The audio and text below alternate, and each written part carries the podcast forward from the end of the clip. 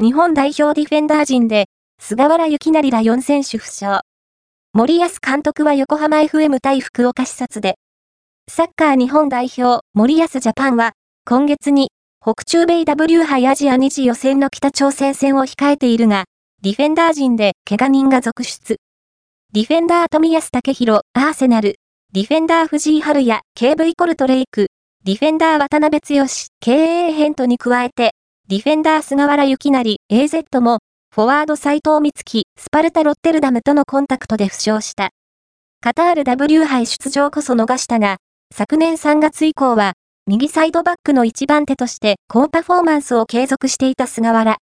AZ でも、右サイドバックのレギュラーとして活躍していたが、今年1月開催の AFC アジアカップでは、開幕から2試合続けて先発出場も、守備面で不安定なパフォーマンスを露呈。グループステージ最終節インドネシア戦で、ディフェンダーマイクマアキラやセレッソ大阪にスタメンを譲って以降、ピッチに立つことはなかった。